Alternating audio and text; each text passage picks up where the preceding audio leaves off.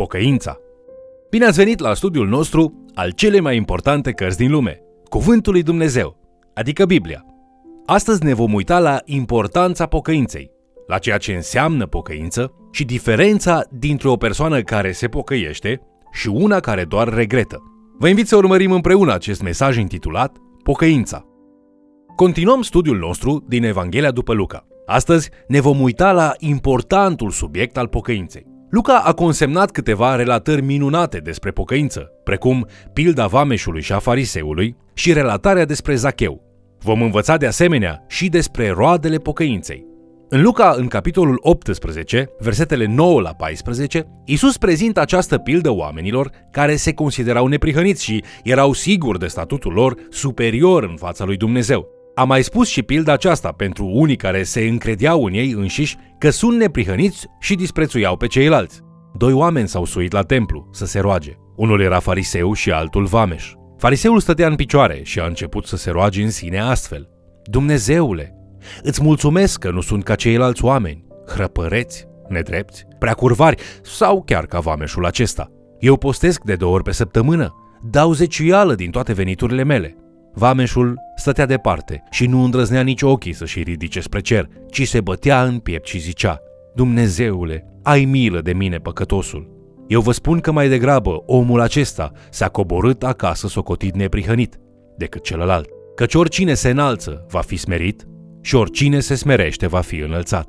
În această pildă a lui Isus există doi bărbați, două rugăciuni, două poziții și două declarații. Mai întâi, îl avem pe fariseu, care se roagă în templu. El se află într-un loc vizibil și rostește o rugăciune în care totul se rezumă la propria lui măreție. De cinci ori se referă la sine însuși într-o singură propoziție. Dumnezeule, îți mulțumesc că nu sunt ca ceilalți oameni. Eu postesc de două ori pe săptămână, dau zeciuială din toate veniturile mele. Aceasta este rugăciunea lui. Pare mai degrabă o declarație publică decât o rugăciune, trâmbițându-și propria bunătate tuturor celor din jur. Acest fariseu este atât de recunoscător că nu este ca alți oameni, mai ales ca vameșul corupt care stă într-un colț, rugându-se în mod smerit în legătură cu propria sa păcătoșenie și nevrednicie. Așadar, poziția fariseului la rugăciune este una plină de mândrie și autosuficiență. Amintiți-vă că Isus le spune această pildă celor care sunt în aceeași poziție ca și el. Al doilea om din pildă colectează taxe pentru romani de la semenii săi evrei. În acea perioadă, Vameșii nu erau doar angajați ai stăpânirii, ci erau considerați trădători. Aceștia îi exploatau adesea pe oameni cu sprijinul puterii romane. Ei profitau de poziția lor și luau bani pentru ei înșiși. Scriitorii Evangheliei au folosit cei doi termeni, păcătoși și vameși, împreună pentru a-i descrie pe cei disprețuiți în general de comunitate. Totuși, acest vameș se pocăiește. El este mâhnit de multele sale păcate și de propria sa inimă coruptă. El rămâne într-un colț, nu adoptă poziția mândriei sau a autosuficienței. Nici măcar nu își ridică ochii sau capul spre Dumnezeu. Se bate în piept, un simbol al regretului și al pocăinței, și se roagă, Dumnezeule, ai milă de mine, păcătosul. Isus ne vorbește despre acești doi bărbați, despre aceste două rugăciuni și despre aceste două poziții. Apoi, Isus face două declarații. El afirmă că omul care se considera neprihănit nu a găsit nicio favoare, nicio iertare în ochii lui Dumnezeu. Însă omul care s-a pocăit s-a întors acasă, socotit neprihănit de către Dumnezeu. Acesta este unul dintre cele mai frumoase cuvinte din Noul Testament. Cuvântul neprihănit. Pe scurt, cuvântul neprihănit înseamnă ca și când nu aș fi păcătuit niciodată. Cu alte cuvinte, suntem într-o stare în care toate păcatele noastre sunt iertate și suntem declarați neprihăniți înaintea lui Dumnezeu. Atunci când îți mărturisești păcatul te pocăiești și te încrezi în jertfa lui Hristos pentru iertarea păcatului tău, știind că nu-ți poți câștiga iertarea singur și că numai bunătatea harului lui Dumnezeu poate să-ți aducă un licăr de speranță ca să poți fi răscumpărat, atunci, potrivit epistolei lui Pavel către romani, păcatul tău nu este doar iertat, ci tu ești declarat neprihănit de către Dumnezeu. Dobândești o stare bună înaintea lui Dumnezeu. Roman, capitolul 3, versetul 21 ți se acordă statutul neprihănit al lui Hristos, deoarece viața ta cea nouă este acum în Hristos.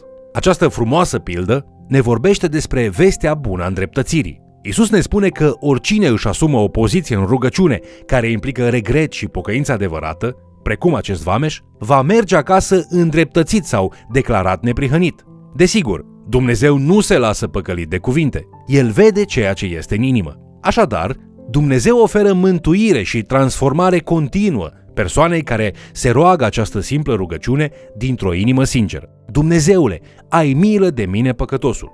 Dacă ești un păcătos și îți recunoști păcatul, hotărăște în inima ta să te întorci de la păcatul tău. Și atunci, această istorisire va fi o veste bună pentru tine.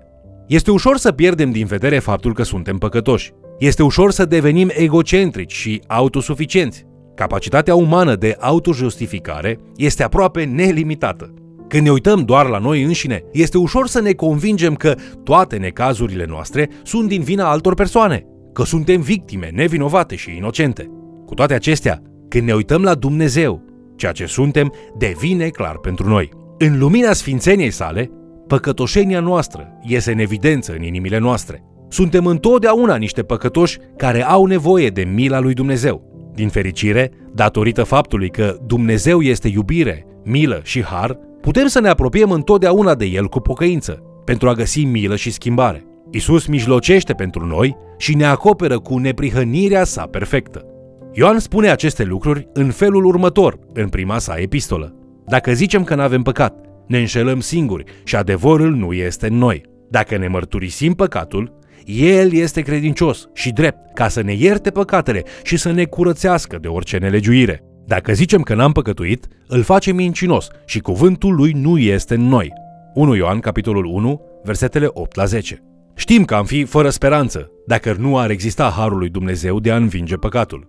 Însă vestea bună este că dacă ne mărturisim păcatele, El este credincios și drept ca să ne ierte păcatele și să ne curățească de orice nelegiuire. Toți cei care ascultă acest verset vor experimenta iertarea și îndreptățirea lui Dumnezeu. Acesta nu este doar un adevăr ipotetic în Luca, arătat doar în pilde. Luca și Isus dezvăluie această puternică dinamică în relatarea despre Zacheu, vameșul din Ierihon, în Luca în capitolul 19. Așadar, Zacheu este căpetenia vameșilor. Pentru el lucrează un grup întreg de vameși. Toată lumea îl cunoaște și aproape toată lumea îl urăște, pentru că este cel mai mare trădător dintre ei. Luca ne spune că Zacheu este un om scund, mic de statură, cum ar spune unii. Când Isus ajunge la Ierihon, atât de mulți oameni se înghesuie în jurul lui, încât micul Zacheu nu îl poate vedea pe Isus din cauza capetelor oamenilor. Așa că aleargă înaintea alaiului și se urcă într-un copac. Când Isus se apropie de acel copac, el ridică privirea și îl cheamă pe nume. Isus spune în capitolul 19 cu versetul 5, Zacheie, dă-te jos de grabă, căci astăzi trebuie să rămân în casa ta. Zacheu coboară în grabă din copac și îl primește cu bucurie pe Isus. În timp ce își croiesc drum prin mulțimea evreilor obișnuiți, aceștia nu văd cu ochi buni întâmplarea. Ei consideră că Isus nu ar trebui să viziteze casa unui păcătos.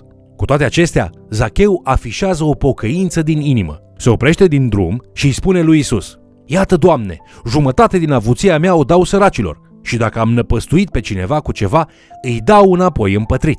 Luca, în capitolul 19 cu versetul 8. Isus este mulțumit de această manifestare a pocăinței și spune: Astăzi a intrat mântuirea în casa aceasta, căci și el este fiul lui Avram. Citim lucrul acesta în versetul 9 al aceluiași capitol 19. Știți ce înseamnă a te pocăi? În toate cuvântările lui Isus, el nu le dă oamenilor impresia că mântuirea a venit în casa lor, decât dacă vede dovezile pocăinței, sau ceea ce îndeamnă Ioan Botezătorul în Matei 3 cu versetul 8, faceți dar roade vrednice de pocăința voastră. Observați că numai atunci când Zacheu afirmă că va restitui banii celor pe care i-a exploatat, Isus declară mântuirea asupra casei sale. Când vă pocăiți sau îi chemați pe alții la pocăință, asigurați-vă că nu ocoliți o parte vitală a acestui proces de mântuire. Pocăința nu înseamnă doar că îți mărturisești păcatul înaintea lui Dumnezeu și te întorci de la el. Aceasta este cea mai importantă parte, însă nu este totul. Trebuie de asemenea să vă recunoașteți greșelile înaintea oamenilor față de care ați greșit și să căutați să le reparați cât mai bine posibil. Astfel pot ei să vadă roadele harului în viața voastră, iar cel ce primește slava este Dumnezeu. Pocăința înseamnă schimbarea gândirii, schimbarea voinței, a inimii, a direcției. Pocăința înseamnă a te întoarce și a merge în cealaltă direcție. Amintiți-vă că Ioan Botezătorul a cerut roade vrednice de pocăință de la cei care veneau la el. Când oamenii religioși veneau să fie botezați, Ioan Botezătorul le spune Pui de năpârci, cine v-a învățat să fugiți de mânia viitoare? Faceți dar roade vrednice de pocăința voastră. Matei, capitolul 3, versetele 7 la 8. Așadar, care este rodul pocăinței? Rodul pocăinței este o dovadă exterioară că s-a produs o schimbare la nivelul gândirii, o schimbare a voinței, o schimbare a inimii, o schimbare a direcției. Mărturisiți, schimbați, restabiliți ceea ce se poate. Acum, ce se consideră dovadă a pocăinței? Dovezile exterioare sau acțiunile adevăratei pocăințe sunt diferite pentru toată lumea? Femeia de la fântână din Ioan capitolul 4 trebuie să-și curețe viața ca să nu mai păcătuiască. Tânărul bogat din Luca, în capitolul 18, trebuie să-și învingă dragostea pentru bogății, dând-o săracilor și urmându-l pe Isus. El nu dorește acest lucru. Zacheu trebuie să-și mărturisească practicile corupte și să restituie banii tuturor celor pe care i-a înșelat. Zacheu nu numai că dă săracilor, dar de asemenea returnează împătrit suma pe care a luat-o în mod nedrept de la alții, ce a luat în plus față de ceea ce cereau autoritățile romane. Aceasta corespunde poruncii din Tora pentru cei prinși că au furat. Zacheu se întoarce de la a se sluji pe sine însuși cu banii săi la slujirea altora cu acești bani. De aceea Iisus afirmă, astăzi a intrat mântuirea în casa aceasta, pentru că asta este dovada pocăinței lui Zacheu. Acum, să rezumăm mesajul unitar al acestor două pasaje pe care le-am parcurs astăzi. În pilda vameșului și a fariseului, mesajul este un mesaj al harului. Suntem mântuiți prin har, nu prin fapte. Pilda este adresată celor ce se încred în neprihănirea lor. Această pildă ne învață că nu ne putem cumpăra intrarea în împărăția lui Dumnezeu, nici nu putem face fapte bune pentru a ne câștiga mântuirea. Dacă ne încredem în propria neprihănire pentru a fi mântuiți, ne încredem în lucrurile greșite, suntem pierduți.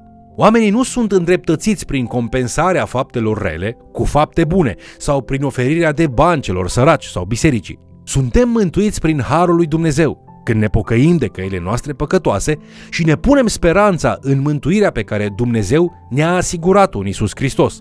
Pavel explică acest lucru în Cartea Romani.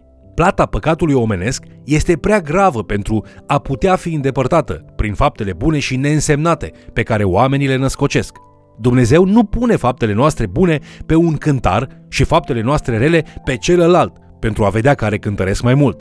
Păcatul omului este o încălcare a sfințeniei divine și o insultă la adresa gloriosului Creator, o sfidare împotriva celui care ne-a făcut, o înlocuire a lui Dumnezeu cu închinare la sine. Păcatul nu este doar ceea ce facem, este ceea ce suntem, o ofensă adusă sfințeniei. Dreptatea trebuie satisfăcută.